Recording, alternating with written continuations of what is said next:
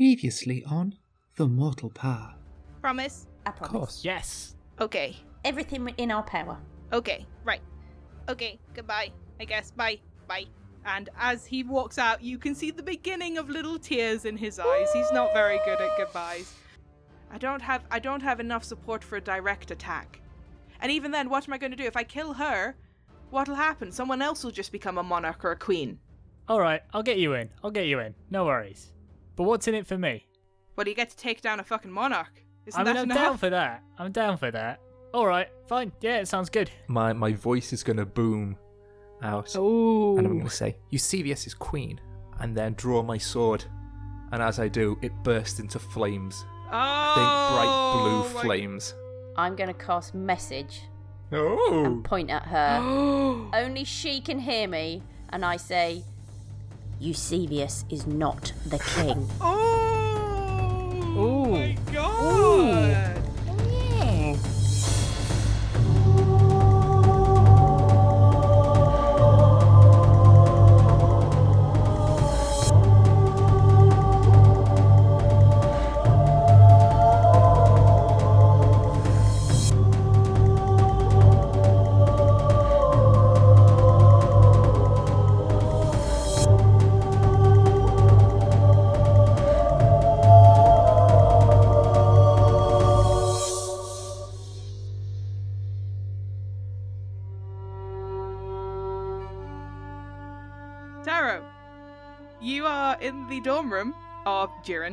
and also Theodora and Rempa, but you're in Jiren's room.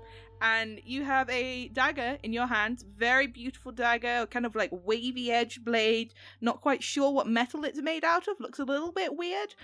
And it has just said to you in a soft, gentle, endearing voice, "H- Hello? He- hello? He- hello? Is someone there? Don't do the whole meme. You gotta break from the meme at some point. Okay. Yeah. Hello. You're a knife.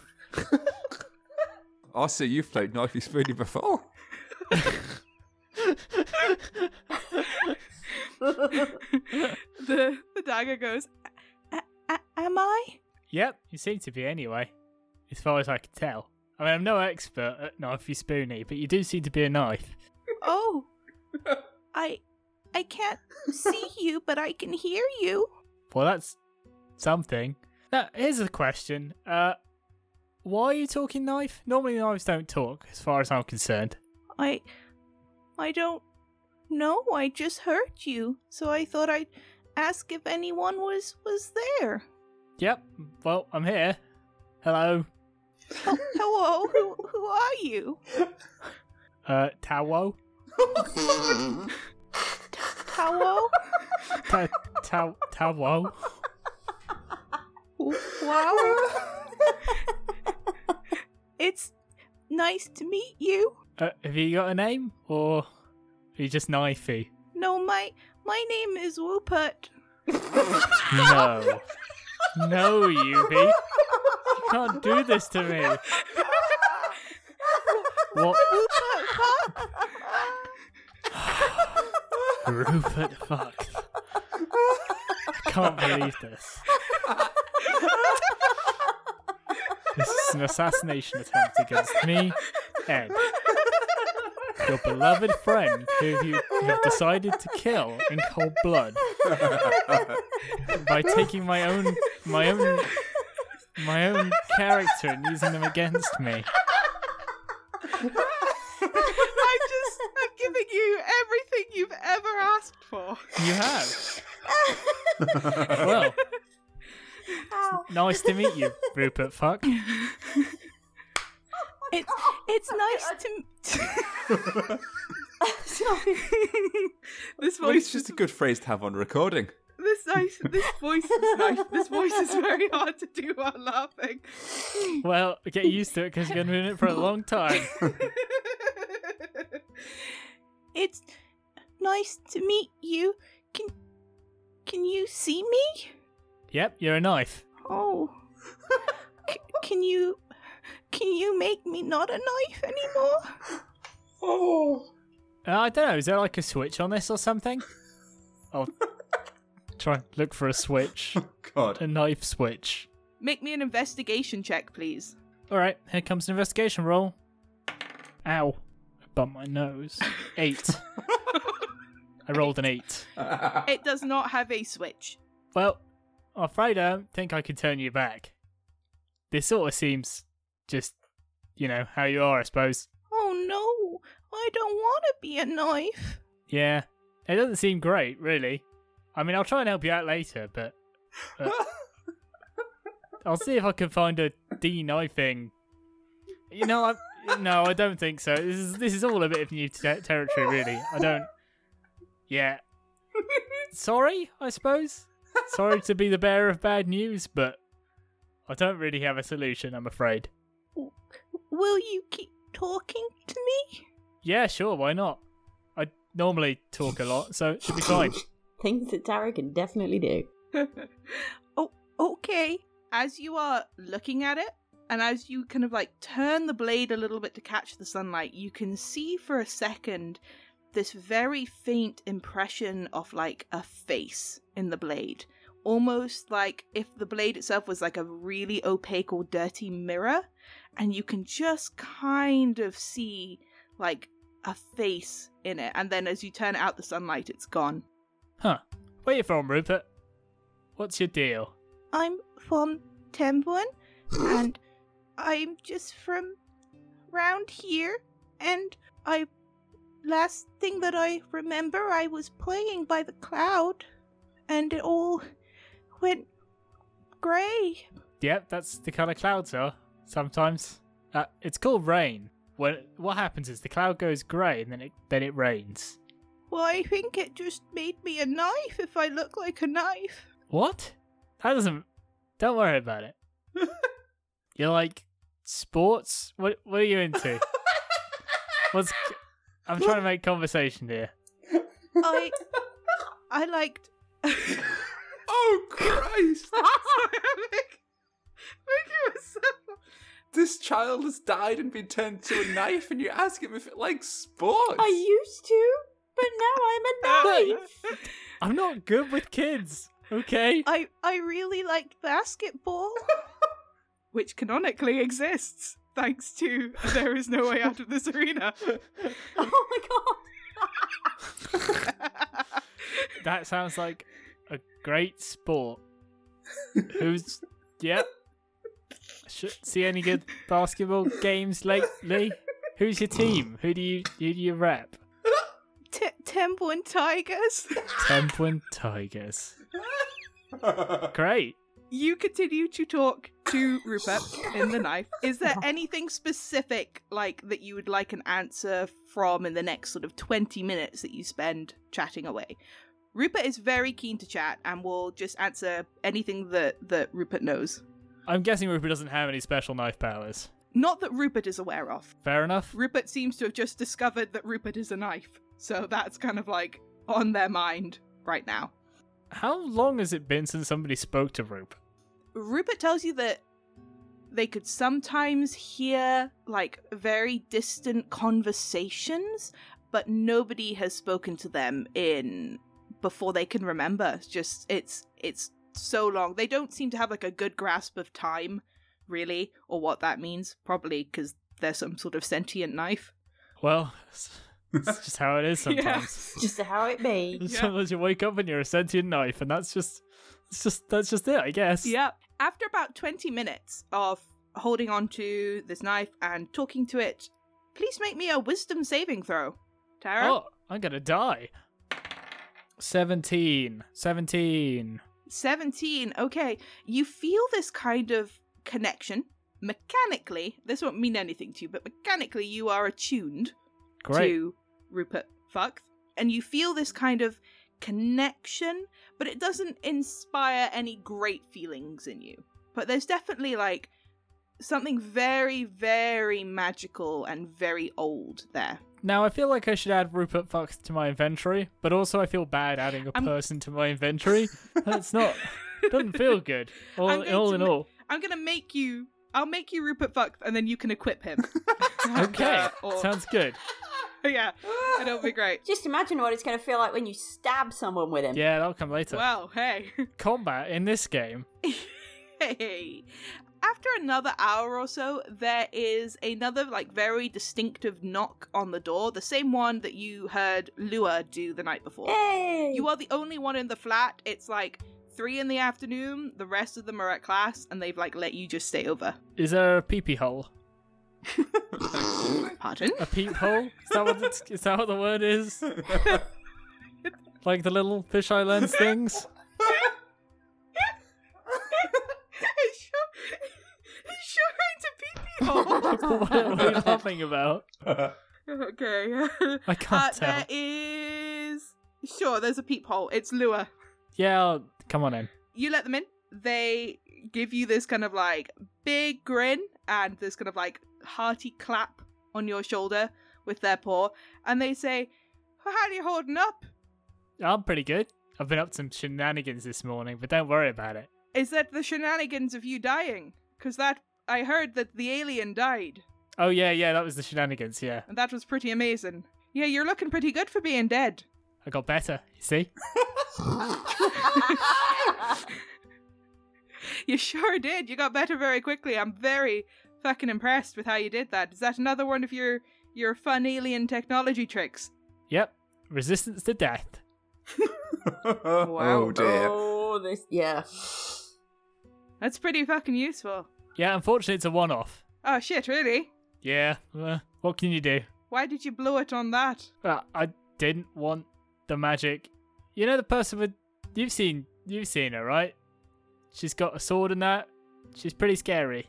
The queen. No, the other one, the one who hangs out with the queen now. The queen's new friend. Oh, the apprentice one. Yes. Ooh.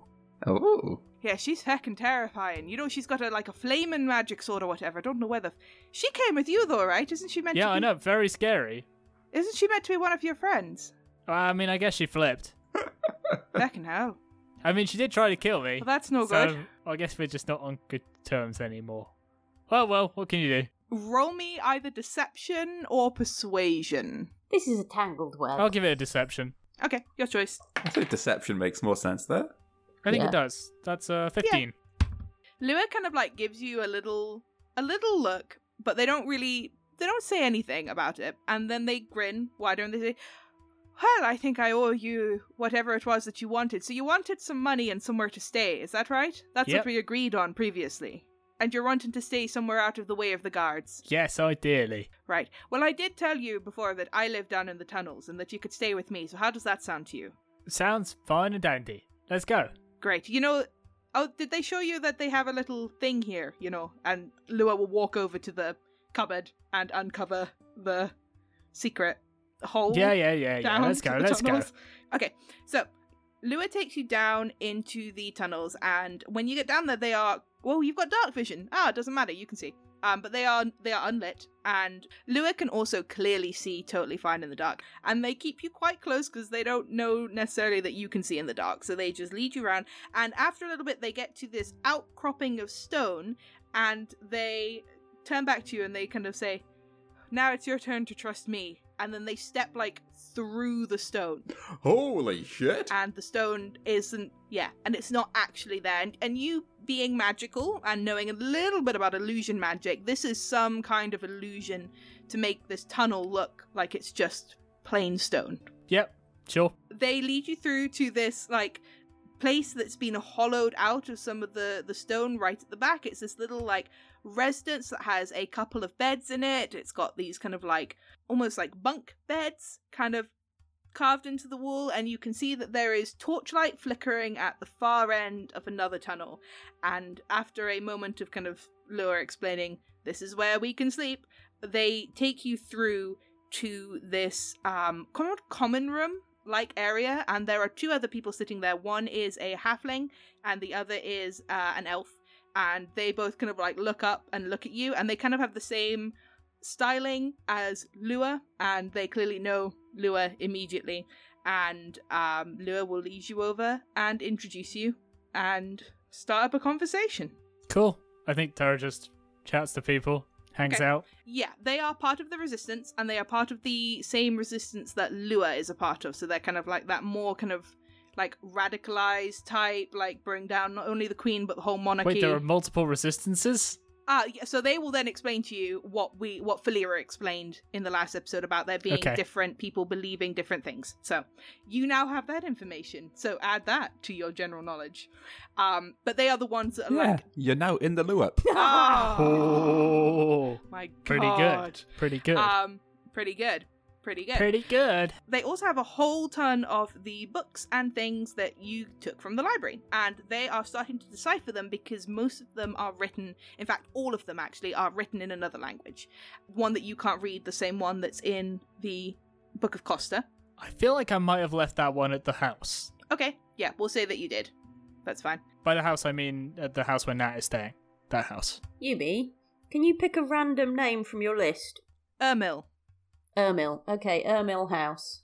Okay, great. So they are still deciphering the documents, but what they have managed to work out so far, which is not very much, is that there is something in the Firemouth.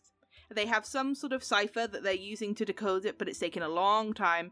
Um, and they are talking about some plan that they want to make with these documents and what they're going to do with them. I'm going to leave you to think on that, to what Taro is going to add to the ideas of what the plan should be to do something with documents that they have, um, while we move on to Nerium.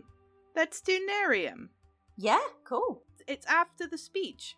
After the speech, uh, Nerium poodles off back to the house, fills her pockets and bags and as much equipment as she requires to put all the looted items. Um, obviously, anything that's got like an obvious insignia or something on it, she's not going to take with her Okay. because that seems silly. Um, and then I'm going to uh, head to the gem dealership. Okay. Are you also taking the art pieces from the Fallen City and things like that? Uh, some of them. I will say I looked through the art pieces that I have from the Fallen City, and the most valuable thing I have is a necklace of small pink pearls, which is worth uh two and a half grand. I'm Oh, going to wear that Okay. because I okay. like pink. Okay. Yeah. Great. So I have a very fancy necklace. But yeah, no, I'll take a few bits and pieces from that as well. Okay. Head into, and when I get to the shop, I'm gonna. I've got like an outdoor cloak on, but when I get to the shop, I want to flick my cloak back and make the big friend of the military orange sign extremely Okay. obvious as I walk in. Okie dokie. Are you looking to simply exchange items for gems? For the gems that form the currency of this place, yes. Yes. Okay. So we're gonna we're gonna tootle on over this because I know what you want to do next, and I want to linger on on that one. Um. So you you head there. They are very very very nice to you, especially with that military Good. badge on show.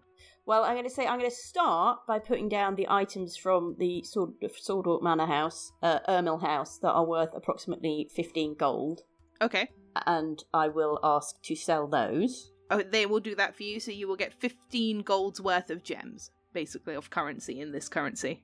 Excellent. The next thing I'm going to do is I'm going to put down a uh, copper chalice with silver filigree and a carved bone statuette. Both are from Atanas Manor, and together they would cost about five silver. I am, however, going to point out that they came from an alien fucking planet Okay. and are the only ones still existing in this world. Okay. And I'm a close friend of the Queen's best mate. Okay. They will give you five. Actually, make me a persuasion check. 18. Okay. Uh, yep. They will give you five gold for the both of them. Nice. Um, or five golden Gary gems. and I will smile uh, as if that is very acceptable and reasonable and the right way of doing it. And then the last thing is that I will say to them, I will bring out two ceremonial electrum daggers with a black pearl in the pommel, Oh. worth 15 gold for the pair. And I will caress the pearl gently and point out that it was formed in the alien seas of an ocean planet Okay. and is probably the finest two pearls that this place will ever see. Stop Okay. caressing your pearl. In public. Oh, and- yeah, I- I- Ed. you know what? I just, you know, you ever know when you say something and then you just regret it, and then you're just like, well, I guess I Can't it, um, believe it. I can't believe God, it. Ed, please take your holiness out of the show. It's really lowering the Oh. tone. I know. oh I'm my sorry. God, I know, isn't it outrageous? Gary and I have to put up with this. I know. I've let myself down here, really. You know, I'm disappointed. I'm disappointed with myself. I Uh, think. Okay. I'm sorry, everyone. So- So they they are worth fifteen gold a pair, and I'm going to try and get at least thirty. Make me a persuasion check with advantage. Okay, that didn't go so well. Uh, that is uh fourteen. They will give you 20 gold for the pair. I will ask them if they saw the Queen's speech that morning. Yes, and they will give you 20 gold for the pair. Okay, I will still talk to them uh, chattingly about the uh, Queen's speech and how impressive it was, and you know, really, it's it's a great thing for the Queen that she has my close personal friend Nat, you know, the one with the flaming sword, Yeah. uh, who really is prepared to defend to the death the people that she cares about and has phenomenal arcane power at her fingertips. do you, do, what are you trying to do here? Do you want to make an intimidation check for something? Yes, yes. Okay. Not for any particular reason other than Oh, next just to be a dick. you give me the price I asked for. Okay. Yeah, just to be a dick. Just to say Okay. next time you give me the price I asked for. Okay. a sort of like post post negotiation like shakedown. Yeah. It's a power move. Yeah, yeah. Intimidation. Yeah, because I don't have anything intimidation. That's 13. 13. They're not that scared. They're not, and they also bring up the counterpoint that weren't you taken to the Queen's place and then kind of promptly kicked out? And maybe actually, you know, one of you is killed, one of you's exonerated. What's kind of gonna happen to you, huh? Is kind of the kind of vibe you get back from them. You weren't there. You didn't see me uh, kicked out. I wasn't kicked out. I left. Also, um, I am very busy today, and we'll see you later. Goodbye. okay. You got some good money off. them. God.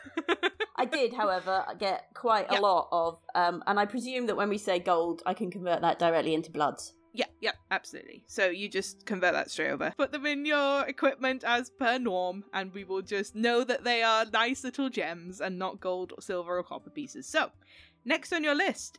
And then I would like to head to see Findex, but on the way there, I'm going to go past um, some bakery or something and pick up some chocolates or baklava or something nice. Yep, you do that, you get a very nice selection of small tea cakes. Yay!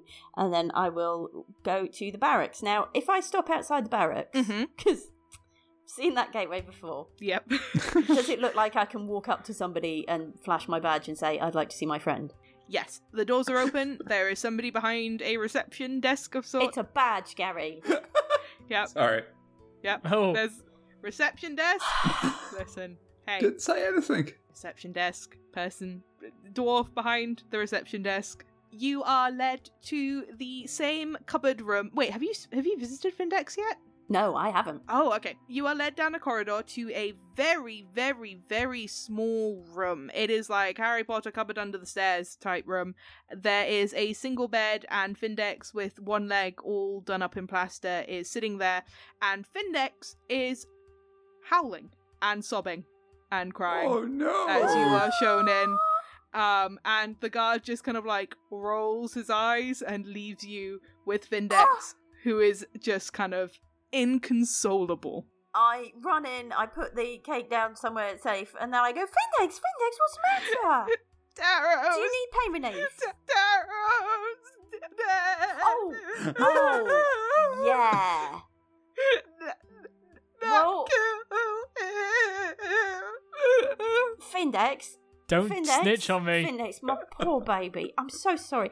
Listen, listen, listen to me. Do you trust me? I don't. Are you going? Okay. Are you here to kill me? No, no. Listen, I think Taro's in a safe place now. Just like floods of tears. And um, you might want to consider that we survived that whole city, didn't we? The four of us, we were okay. So, yeah, don't want to say too much out loud. Obviously, think about it. Are you saying that it turned out evil and that's why she killed him? No, no, no. Nat's stronger than that. You know us better than that. We're all pretty much as we were. Got different things on the boil, but we've all got plans in place. And when I say that, I mean all of us. I don't understand really what you're Right, hang on, hang on, hang on. Deep breaths, deep breaths. Calm, calm down. Right. I'm going to tell you something. You are the only, going to be the only person who can hear it, and I need you not to react too loudly when you hear it. All right? Oh, And okay. I cross message and I say, Taro isn't dead. He's hiding. Where, where, where did? I cast message again and I say, that's the thing with hiding, isn't it? Oh. I love you, Taro, but Nobody loves Taro. Don't be stupid. it just makes things Make difficult a- sometimes. Make me a persuasion check with advantage, please. Oh, good Christ! Right, that that dice is going away because that's that's better. Uh, with advantage, that's twenty-two. Okay, after a moment to catch his breath, Findex will like fling his arms around you and like you know, like like ho- yeah, like kind of hold you very close before kind of letting go with oh sorry, all sorry, right. sorry, Have some cake. thank you. Yeah, I didn't know what your favourite was, so I just sort of got a selection. Now, Findex, is this where you've been staying since we left you? In this little tiny cupboard? Yes, Is that normal? no, there's usually the barracks, but they wanted to to talk to me about the fallen city and get a layout and everything, so they kept me close. Right, but have you told them anything? Are they confident that they've pumped you for all the information they can get? I think so, except that there was a speech today and Nat showed her magic, Oh. so now they have more Oh, bugger. questions for me about it if I knew and things. I don't really know what I should be saying anymore. Mate, you and me both. Um, where? Do you, what's the name of the chap who's in charge of uh, finding this information out from you? It was Captain Mayhem. Yeah. But some things I haven't seen them in a few days, so I don't know where they are. think they're on vacation. Where? Did I really Titolo? hope they're on vacation. Yeah. They deserve it. They, they've they've gone to a, a Yeah, troll farm yeah. upstate. Okay. They're, um, they're joining they're in a Taro safe the, in the troll farm in the sky. Shall we say? yeah. Um, Colonel Volton has been asking Colonel me questions. Bolton. That sounds like. I, hang on, your military's weird. Is that more important than a captain? It goes private, corporal, sergeant, ensign, lieutenant, captain, major, colonel, and then the, the generals are for the, the special titles. I have it written down on Where my do notes here commanders so I never forget. Well, they're special. they're the ones who've done a service for the Queen. wow, Findex, that's very informative. Thank you. Ever since I got called out on it once, I've kept a very strict note of it. Always in view for Temperate. Well, you know that's very important. Learning from your mistakes is very important. Uh, can I? I'm just gonna pet his head for a minute. Now, Findex, you've been getting plenty of rest here. I just wanted to ask you: Have you had any funny dreams lately? Oh god, what? What? what what do you Well, mean? specifically dreams where uh, two beings of some sort of power talk to you about your purpose in the world. Like my parents? Ah, probably more powerful than that, actually. No disrespect to your parents. No, I don't think so. I've had a few about my parents, but not. What? Have your parents visited you here? No. Is there a reason for? Are they not allowed? They live in Toulouse. Oh, right. It's it's far for a visit. Have you been able to contact them? They sent a letter. I haven't heard back yet, but it it will take a while to get there and, and back anyway. Right. Okay. Cool. Um. Well, I should probably. I can't stay that long. I'll stay for as long as I can, because I don't Okay. think you've had many visitors, have you? Nat came by. Yeah, but have you got any like friends from the regiment or whatever it's called that have visited you? when they when I heard that when I heard what happened to Taro, uh, uh, some people came to tell me it again, but that's it. That's it. Y- yes. Right, right, right. Well, why don't you make yourself comfortable? I'll fluff your pillows a bit for you and uh, tuck you in, and you can eat some cake, and I'll tell you all the things that we've been doing since we got here. And I'll do that just for like an hour or two. Okay. Yeah. And thanks. Yeah. Um, okay. If I know that Nat has any appointments that she's like going to go and see the Queen or whatever, then I need to be back before that because I want to have a quick word with her. But other than that, I'll stay for as long as I can. Okay, you know that Nat is indeed heading out to the Eternal Labyrinth at some point later today. And so you have a set time for that, so you can get back home to, what was it? Ermil House before that happens. Yeah. Okay, cool. Should we do that then? Yep, you leave Findex feeling clearly much happier, Cake, and the news that Taro is not somehow dead has done wonders for his spirit. Good. Um, he was really sad, you guys. I had to tell him. and uh, you head back to Ermil House, where Nat is. Yeah, I'll do Alice Wheel. Make me an Arcana check with advantage, please. I'll use two dice at the same time Oh my god. because I'm a baller like that. Oh, this is good. Oh, good. Oh, that sounds good. That's a twenty. Yay. 20. Okay. So, you spend a couple of hours after the speech really getting into this Alice wheel, and you are pretty sure you have worked out exactly what it does. So, the Alice wheel has six buttons on the front of it, and when you press one of the buttons, which are labeled as you can read 1 to 6, it teleports you either 10, 20, 30, 40, 50, or 60 feet in a direction that you think of and it will put you in an available space if there if if it can you get the feeling that if you try and like go 60 foot into the ground you will die deeply horrible deaths Okay. um, Yeah, but yeah.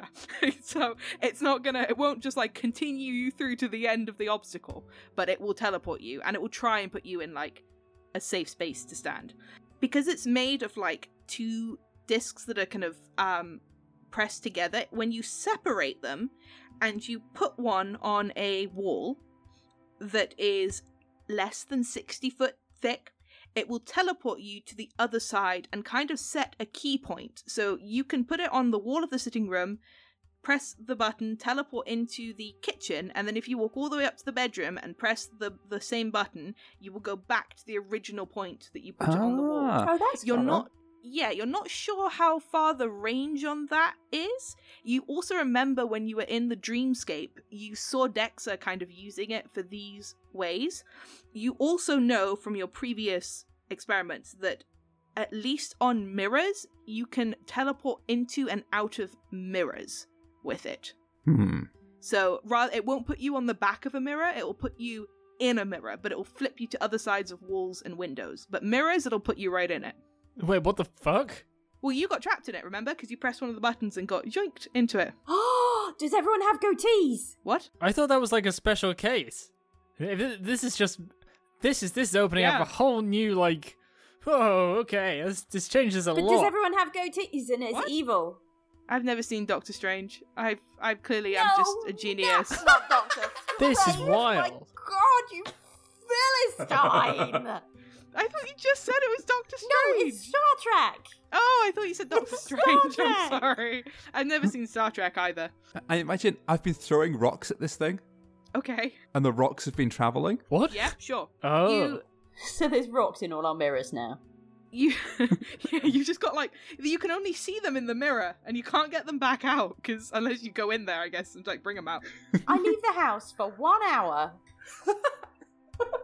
So so in this in this world, light does not reflect off mirrors. Mirrors are separate places. The Alice wheel makes them so. The Alice wheel, to get real technical, has the ability to turn mirrors into pocket dimensions. oh wow. Holy shit, that's a lot more powerful than teleporting. Yes, it's very powerful. Does the pocket dimension stay there once the mirror is sorry, once the Alice wheel is removed? Ooh. Uh, why don't you try it? Roll me a d20.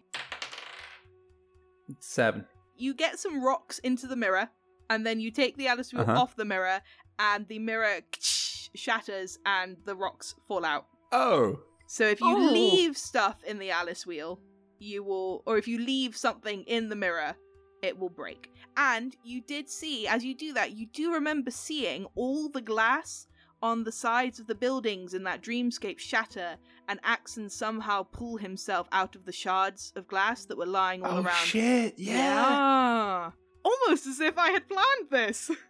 This is a good place to hide. We can go hide in the mirror world. Well, no, because it'd be really dangerous to. Yeah, you do know that being in the mirror world is very bad, Taro, because you you were trapped in it for a while, and I mean you're not here knowing this, but but it it, it was you kind of had like a couple of like five foot space to move in, it's not a great place to be for a long period of time. Do the rocks look okay now? Oh, sorry. Cool, cool. What do the rocks Yeah. look like now? Cool. Well, I think you've probably come home and you've just seen this uh, smash mirror. Yeah, I got.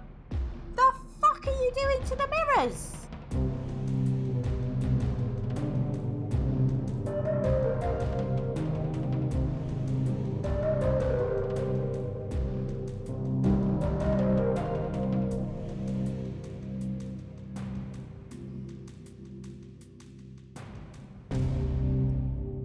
Hello and welcome. It's me, Yubi, your DM, here to say, as always, h- h- hello and thank you for listening to our show, as silly and wonderful as it continues to be.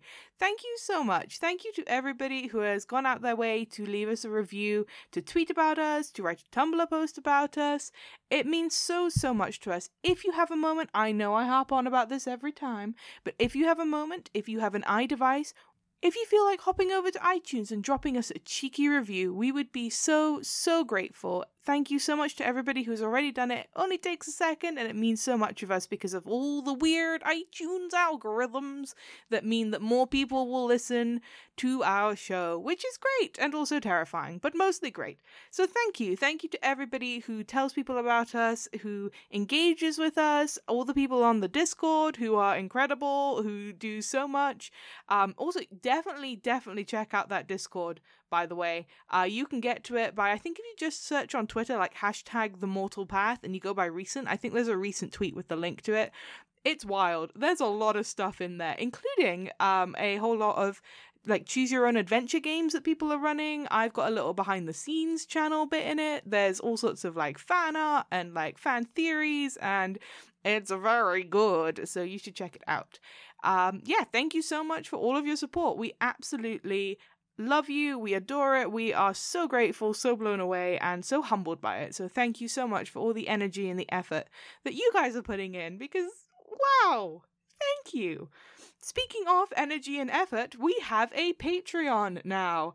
Very exciting. So to get to our Patreon, all you need to do is to go to Patreon and look up The Mortal Path, all one word, or go to themortalpath.patreon.com. So what it is is each of us is writing content for it. We've got a whole lot of different things. We've got like diary entries. You remember really early on, Natalia was having her diary read by Nerium. We have diary entries. Um, we have like acts and stats I put up. We've got maps coming. We've got music. We've got a whole lot of like behind the scenes content. Most of it will be released to the general public eventually. I think there's usually about a month time stamp on it. So we're really we don't want to put anyone behind a paywall. There are some things that might release uh, on the Patreon, but then only release when they're like fully complete. Like if we decided ever to do something um on the Patreon that was podcast like, but that would then be released in full, but maybe like way more than a month later. Uh, and there might be some like little things that that are Patreon only, but they'll be very small things like polls and questionnaires and and things for the tiers.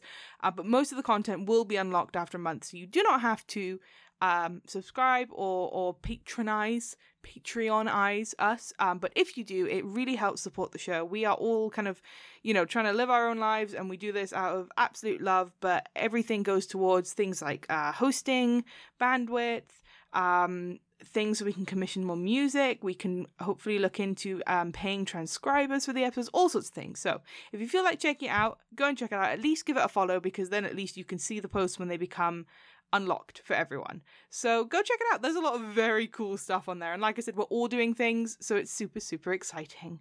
I want to say, of course, also a huge thank you to our wonderful friend of the show, Rachel Graff, and her wonderful music, the amazing opening theme that we have had for very many episodes and that I love. It just like every time it plays, I get pumped. Like every time. And it's been like two and a half years almost now, or a year and a half. A long time. I can't do maths or years, but it's great. So you should check out her website at Rachel Graff. That's G R A F F for graph.com. Check it out. It's so cool. She does all this awesome other music. She's got a Bandcamp. You can find that on her website. Go and check her out. I also want to say, of course, a huge thank you to my man Orion, who is doing our transcripts, who also is like the mod on the Discord. He's just an all round swell guy and he's fantastic. He puts a lot of work and effort into it. So thank you so much for all of your hard work, your effort, and everyone else who has done transcriptions for us. Melon Lord, I believe, did one. I believe there's another one in the works. Like, thank you so much to all of you. It is amazing. We are so, so grateful. I'm going to try and keep this like short and sweet. So I'm going to let you get back to this episode because my god, things are about to get really wild.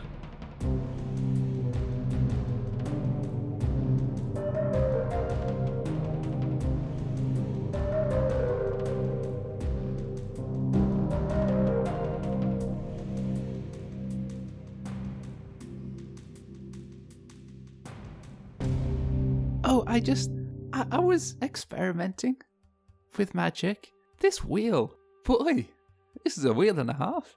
What's he do? Well, as far as I can tell, it establishes pockets, dimensions, and mirrors, and it can also teleport you between 10 and 60 feet. Uh, but you wouldn't want to do it through a, a hard material, or you might get stuck there and die a horrible death. Wow. Wow. So, how was your morning? I'm, do you know what? It was absolutely fucking tragic. I've got to talk to you about this now because it's awful. Um, someone told Findex Taro was dead.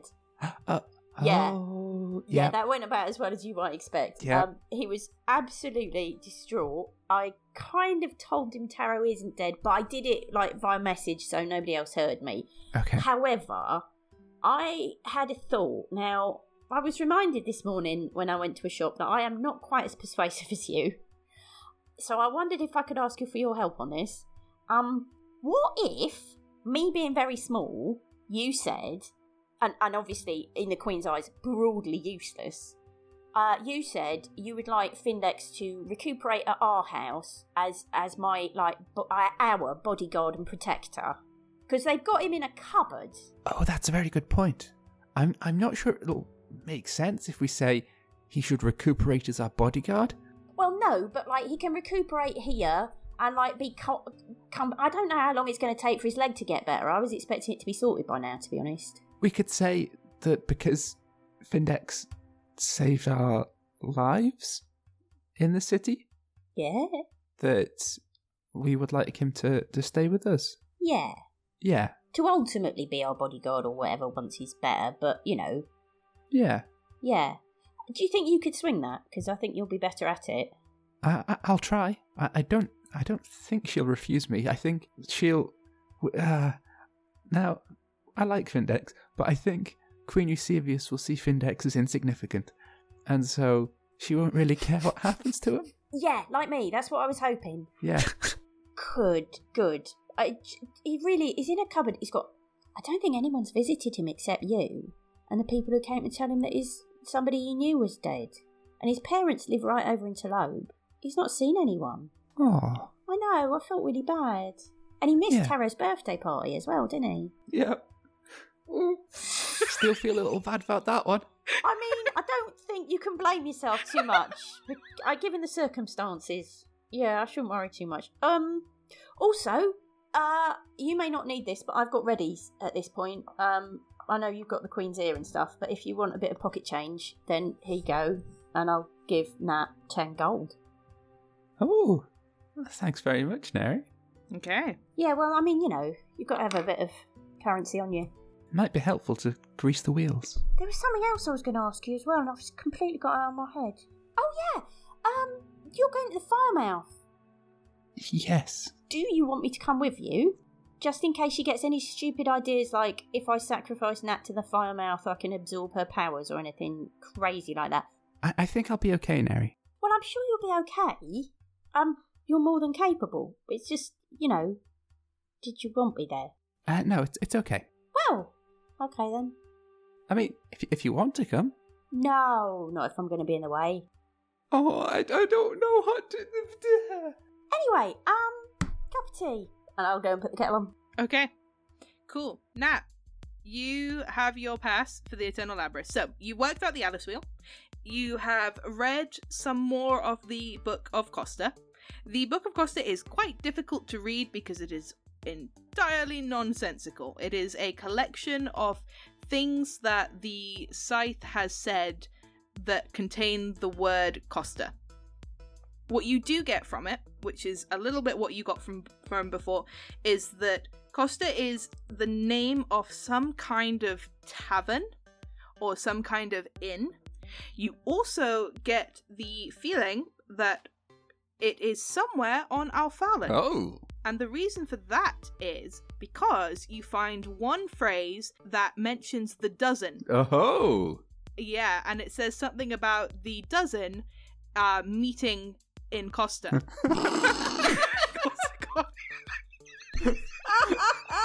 it is their hideout. Hidden in plain sight.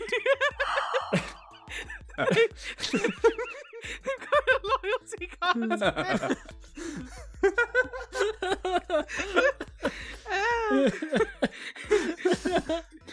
yeah, it's almost as good as the Queen's lanyard. oh, it still cracks me the fuck up. But they've got one of those Costa reward cards. And they just they can fill it up twice in one visit. yeah. Spoilers. Secretly, secretly, this entire podcast is set in modern times, just in the countryside. If you've never been to the countryside in England, this is what it's like. Uh, yeah. Um. Okay. Can you please also roll me an investigation check, Gary? Okay, wh- where am I? Am I in the Labrys? Am I going to the Labrys? Or am I? This is just the Costa book. No, you're. This is this is about the Book of Costa. This is this is my favorite book. It's it's a key book. It's a it's a star book. okay. Thirteen. Unlucky, just like this segment. Thirteen. okay. um, there is also there is one phrase that you come across that strikes you as out of place because it says it says here Cantarosh Costa. Is that someone's name? And that's all there is to that sentence. Cantarosh Costa. Cool. I'm gonna um head over to the Labrys, lanyard in hand. So you are let into the Labrys. You are shown through the general rooms in in the Labrys. So the Queen is not there yet, and you are you have been told that the Queen is going to meet you there in like an hour or so. But you have like an hour in the general library before you meet her. I would like you please to roll me a investigation check for information within the library. Oh, that's a seven. uh oh. A seven. Okay. Uh, I will answer two questions for information that you find. So you can ask me a question and I will answer it as directly as possible if that information would be contained in the library. Rather than me tell you a list of things that you may or may not be interested in. Why are there only three skeletons? The skeletons crumble after a period of time. There is some sort of disease, maybe, that will occasionally take one, and they kind of, their bone becomes like all pitted, and they start to kind of like crumble away into this, this like cloudy ash. There doesn't seem to be any real knowledge as to why or how, except that there is mention that of all the ones that have crumpled, they have been to the lake. Oh, Yeah. so their deaths are related. Oh, goodness gracious. Okay. Ed, what was that noise you just I just don't made? know. I sort of led in to say something, and then I was like, maybe I should laugh instead. But I couldn't really make my mind up. And then I just, I just made a little noise. I guess. Because I did a little bit, yeah. I guess I kind of squawked a bit. You know what? Sometimes you do. Yeah, it's just how it is, I suppose. okay. Is there anything magical about the fire mouth? Ooh. Okay. In the general library area, you find an account of when the two sides were thrown into the the the firemouth. So you know that magical things have been placed within it. You also find a record from maybe like 75 years before now that a cloud uh, sorry that a group of cloud gurus had replaced some of the relics back into somewhere in the fire mouth for some reason, but it's unclear as to why or or where. You don't find anything saying that the fire mouth itself is magical, but it does seem to have magical things Okay. in it or around it. You also know that Eusebius did somehow manage to pull out the two sides from it, and you have seen in her room, and from what you're reading and what you're piecing together, she has a device which is spherical with a uh, tube coming out of it that you have seen that you know plays some music, and you know that it belonged to a prophet called Keely Keelan. And you find like an account kind of mentioning her and that she had something to do with the cloud, but it's kind of talking like describing the object, and you know that A, it was placed in the fire mouth 75 years ago, and that Eusebius now has it in her in her magic room. You also know that Felira told you that she had suspected that Queen Eusebius had recovered some relics, and you have seen them, Okay. basically. So the general idea is Firemouth not magical. Relics have been hidden or sequestered in the Firemouth, and Eusebius has received the retrieved these relics. Yeah.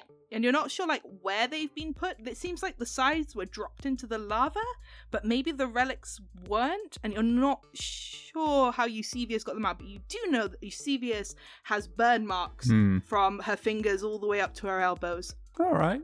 You also know that lava is hot enough to melt someone's like arms off, so you don't necessarily know if she like put her hands in the lava, so to speak, but she is burned. Lava hot. After about an hour, there is a great fanfare, and all the students in the building are kind of like ushered out, or at least ushered up to the second floor where there are like private study rooms, and you are brought down to the the the entrance room, which is very weird to you because there is a hundred foot drop, which is lined with all the seed libraries. There are like two tapestries on the walls, and then there is a door just kind of like on the wall on the other side. You've never seen anything like this before. Oh. You have no idea what's going on in this room, except that one of the clips I look across at the door, and it seems oh, that's rather inconvenient. Yeah.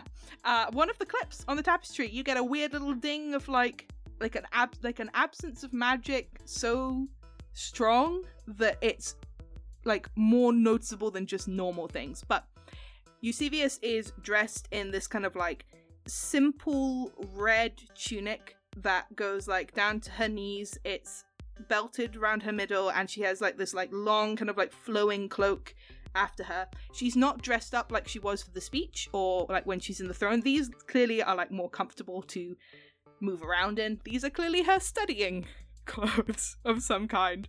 Uh, but she does still have Ardell and the two sides. So she's still got the sword and the two sides. And Regal sweatpants. She will. yeah, exactly. It says juicy across the butt. They say queen on the ass, but with a yeah, but with a W. no, they do not do that. no, but that's an image and a half that I will be thinking about for a long time. By the way, curtsy, my queen. Standard, yep. Gotta keep that one up. She gives you like a little smile and she says, "So, have you found what you're looking for?" Not yet. There's such a wide variety of books here. It would it would take a lifetime to study all of them. It would. You haven't even seen the best ones yet. She pulls out from like one of the pockets in her robe a magical wand. And you have have you seen a magic wand before, Nat? Have I encountered a wand before? No. No. She pulls out a stick. Okay. Um, a very magical stick. Oh stick. shit, that's a magical stick.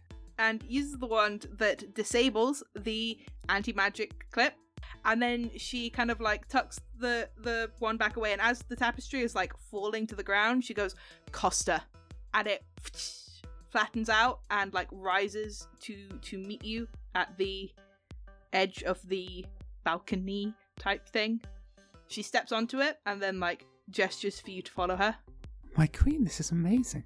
And I, I, I'll tentatively step.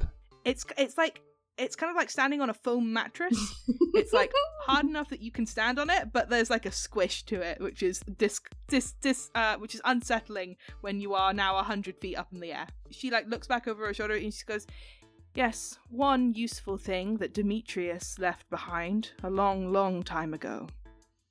And she will kind of like guide it forward to the door, and she opens this door that you can see now has a plaque on it that says Costa, the same one as the book.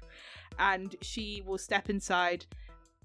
and take you into this inner sanctum of very, very good books. My queen, thank you for showing me your inner sanctum. Oh my Oh, no. god. The ship is good, but I can't take this. I just can't cope. Uh, what is what is what is Costa? She looks back over her shoulder and she says, It's some old password. It was one of the first things the side said, so it was used in creation of various things.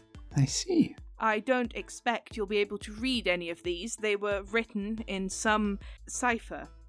But I will translate a few documents for you. Oh, okay. Yeah, I'm just gonna let her read the book to me. Okay. You can ask two more questions that you think information would be in here. So like more specialized information. She will like help you find the documents and will like translate them with you. If you couldn't already read them, this would be a chance to like learn the the cipher because she's clearly going to like try and teach you it a bit. Uh, but you can already read everything, so you don't actually need it. Okay, so two questions. the impression that you do get is that although she is incredibly violent and bloodthirsty, she is also very smart, at least in these kind of bookish ways. And she clearly has like a deep love of studying and learning, and she has like her own like notebooks and notes. She's got like very neat handwriting. Like there is clearly a sense of joy that she gets from doing this. What you're saying is this is a date. Yeah, it so is. It's a study it date. so is. Yeah, it's a bit of a date. She's into you, Nat. Man, I hate to ruin this. I can see what's happening. yes, sorry. When is Kaio due back? Okay. She is definitely interested in why you are interested. Kaio is due back in about a month. Okay. Anywhere from a fortnight to a month is is where is when it's due back. Are jackals known about? The jackals are a real creature and they are a creature of some kind. Do the people of Tenbren have they heard of jackals? Like, is this going to be a really weird question to ask? Oh no, they've heard of jackals because it's it's in the history that there Okay, was a cool. war with the jackals. Okay, yeah. In that case, the question is, what were the jackals? Okay, so the jackals were some kind of creature, but there is a record you find that talks about the expunging of data from public knowledge. And the reason given for that in the in the article that Queen Eusebius finds for you, because she actually has one pretty much on hand, um, which tells you a little bit more about what she's been looking into, is that they are linked somehow to the magical happenings in Tenbren, which include the cloud and include some events that happened 150 years ago before the Endless Nights, right after the war, right after the war with the Jackals, before the Endless Nights came. They are a humanoid esque creature, and they had some great ruler. And the, you don't know anything about this ruler except that it was described as serpentine. Ooh, serpentine. Mm-hmm. No. Oh my god. I suddenly realised, yeah, Yu Gi Oh! It's not Yu-Gi-Oh. oh come on. Oh. I thought it was going to be you guy the Snake King. Who else is it going to be? Oh. there is no name appended! Everything you've ever wanted, Ed. There is no name appended to this record. you don't know the name of this this serpentine leader. Yeah, but I do. though. Yeah. Yeah, but No, I do. afraid. Evie. No. I do. There can be only I one do. possibility. I know. I know. I No. know. I know. the day I bring in Yu-Gi-Oh! I the know. Snake King is the day that Taro gets a gun. And that'll be a great day. Again, it's pronounced Yugayo the Snake King, and Taro already has a Yugayo the gun. Snake King. So, I mean, technically, a magic wand is kind of a gun. Yeah, in a way, yeah. If you just thaumaturgy a, ba- a bang Yeah. when you use it. magic missile, but with a thaumaturgy bang every time. Bang, just bang, machine bang. gun sounds. Always love to thaumaturgy a, a bang. That's very good. Okay, so Uh, my, my, my queen, might I be allowed to uh, re- return here uh, when I like to try and try and crack this this cipher to try and understand it? perhaps, perhaps after the Firemouth, I need to see that you can be trusted, and also that we can work well together. Of course. Has Queen YouTube noticed that loads of stuff is missing? That's a very good point, actually. Mm. I, I just told on myself. I know. I just snitched on myself, but No, it's fair though. She is very focused on that and does not seem to notice anything is missing. I 'Cause can she rolled a four. well, mood. Yeah. You get the sense, Nat, that she is very pleased to have found somebody who is equally interested, equally um, on her level when it comes to like academic ability and academic interest, and somebody that she can kind of like show off to a little bit and teach and kind of show what she's been doing here for years and years and years. That's the kind of sense that you Somebody get. with really pretty eyes. Uh huh. Who can do the mood lighting? kind of bar. Who's had a bar. Yeah. uh, yeah. So your downtime comes to an end. Taro, very important question for you. What plan, if any, have you come up with with Lua and the the other two? I think the the only plan is that Lua wanted to like find out what Eusebius was going to try and do next, right? That was Lua's whole thing, Yes. from what I remember. Did Lua find out what Eusebius is going to do next? Okay. So what Lua has managed to work out over the course of like the next day and a half with you being there, you get fed, you get watered, you are generally looked after. What Lua has found out is that there is something, some object or creature or something maybe in the fire mouth and that Eusebius has knowledge of it and that Eusebius is going to seek it out in some way and try and do something with or around it. They haven't managed to get like Oh. exact documents and they are working from a kind of like difficult cipher to to just to kind of get these documents out but she is definitely she has done a couple of things that the sides have spoken of already that they are like putting they've got like you know like the it's always sunny and like they have the pinboard with the red tape everywhere yeah. yeah, they're kind of doing that to things the sides have said and things like Eusebius has done. A couple of examples that stick out is that she has respilled blood in the blood sands and that she is using the sword Ardell and also that she got she brought back the sides. And so they are pretty sure that she is doing something in the firemouth to to do with whatever is in there and the prophecies are all kind of like all, all the sayings of the scythe rather which are kind of sometimes framed as prophecies are all to do with the endless nights and the kind of untold horrors that might happen there and then Huh. Sounds good. so I think what Taro would lay out here is that like we're not gonna flip the guards because we don't have like cash to pay them off, and they benefit from this hierarchical system. Uh, the the people here are still too kind of downtrodden to really do anything about it, right? there's also a sense that the people have not suffered the people as a whole have not yet suffered an injustice great enough to warrant the risk of being executed for dissent Yeah, so I don't think we're gonna have like a gra- like that kind of a mass uh, civil disobedience Mm. because people still gonna get owned, and I don't think we could fight our way into the into the barracks and take her out. So I reckon that we sh- that Taro would say that that they should go to the firemouth and see if they can work out what this thing is that Eusebius wants, okay and if they can steal it. you do know that Eusebius is heading to the firemouth. Are you are you going to try and go? Do I? Yes, you do because well they they she said it in the speech and they will be telling you what she said in the speech. So they they know about Nat and they know that Nat or they think that Nat is on her side at least and they know that they are going to the firemouth. She did say that in the speech. Okay, so I think in that case, Taro said that we should go there either before she gets there and see what's going on quickly, or we should go there and wait for her and see if we can catch her unawares or in a moment of vulnerability. Okay, you are going to need to make me a persuasion check with disadvantage for that. Uh, because they can think of nothing more terrifying than trying to scale into a volcano and catch their their terrifying queen even with your alien technology. So they just want to lose? They just want to lose? They just want to stay here and like wait till she gets unlimited power and then what? Then what?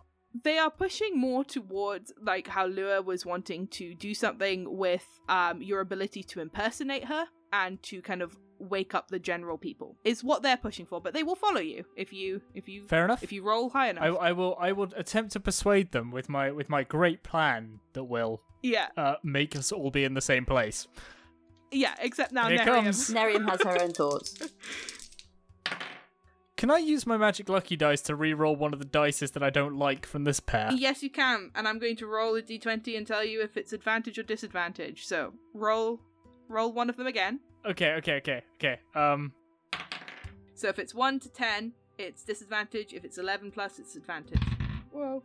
Oh, it's an eleven. sweet. So that would make it a th- 23, 23. Holy shit. Yeah. Okay. Twenty-three with disadvantage. You put forth your argument. Are you going before or after? Oh, before we're gonna we're gonna try and get up there as fast as we can. Okay, and to to to ambush her there. Hopefully before, and if we can't get that early enough, we'll hide out there and wait for her to show up. Okay. Actually, that's a bad plan anyway. We're gonna hide out by the fire mouth, and we're gonna wait and see what Eusebius is doing up at the fire mouth. Okay. Bring, bring, bring, bring, bring, bring. Uh, hello. Hey Nat, how's it going? Uh, it, it's going all right. Um, So here's the plan. What we're gonna do is, oh, hang on, one sec. Why is Queen Eusebius going to the fire mouth? uh, I don't know to be honest. Um, though, I'm beginning to think there might be a chained serpentine Lord of the Jackals, uh, entombed in lava. Okay. Uh, well, here's the thing. Uh, me and some friends are gonna hang out, and when I give you the signal, we're gonna jump Queen Eusebius. All right, got it. Wait, I've Time's got an up. idea. Oh, See you oh, later. It's all right. I can still hear you, Nat. I've got a plan. I- If we want to kill her, I think I've got a plan to do it. Nat, Yeah. if Taro's going, I want to come too. Okay. I know I'm not very helpful, but Oh no, I'm, I'll try. I'm, I'm sure it'll be helpful, especially if we're going to try and assassinate the queen. Maybe maybe running a little bit before we can walk. I'd quite like to know what the situation likely to supplant her is, but um, she. I mean, she does have to go. She needs taking down, and I suppose at the moment you're kind of like the next best thing. Oh, Alien invasion. well, She did say apprentice, right? I've heard that from my mutual friends. we might want to frame it like an alien invasion. No, no, but like it would be. Taro, how do you fancy? How do you fancy being king of Tenbren? Uh, if I have to, yeah, it sounds alright. You, you, could, you God. could. Oh yeah, you could just about manage it. Yeah. Okay. So, Taro, Yep. I would like you to make me one last persuasion check. And that is to see if you can persuade the other two as of yet unnamed rebels to come with you or if it's going to be you and Lua. Okay. Cool. Lua's ride or die.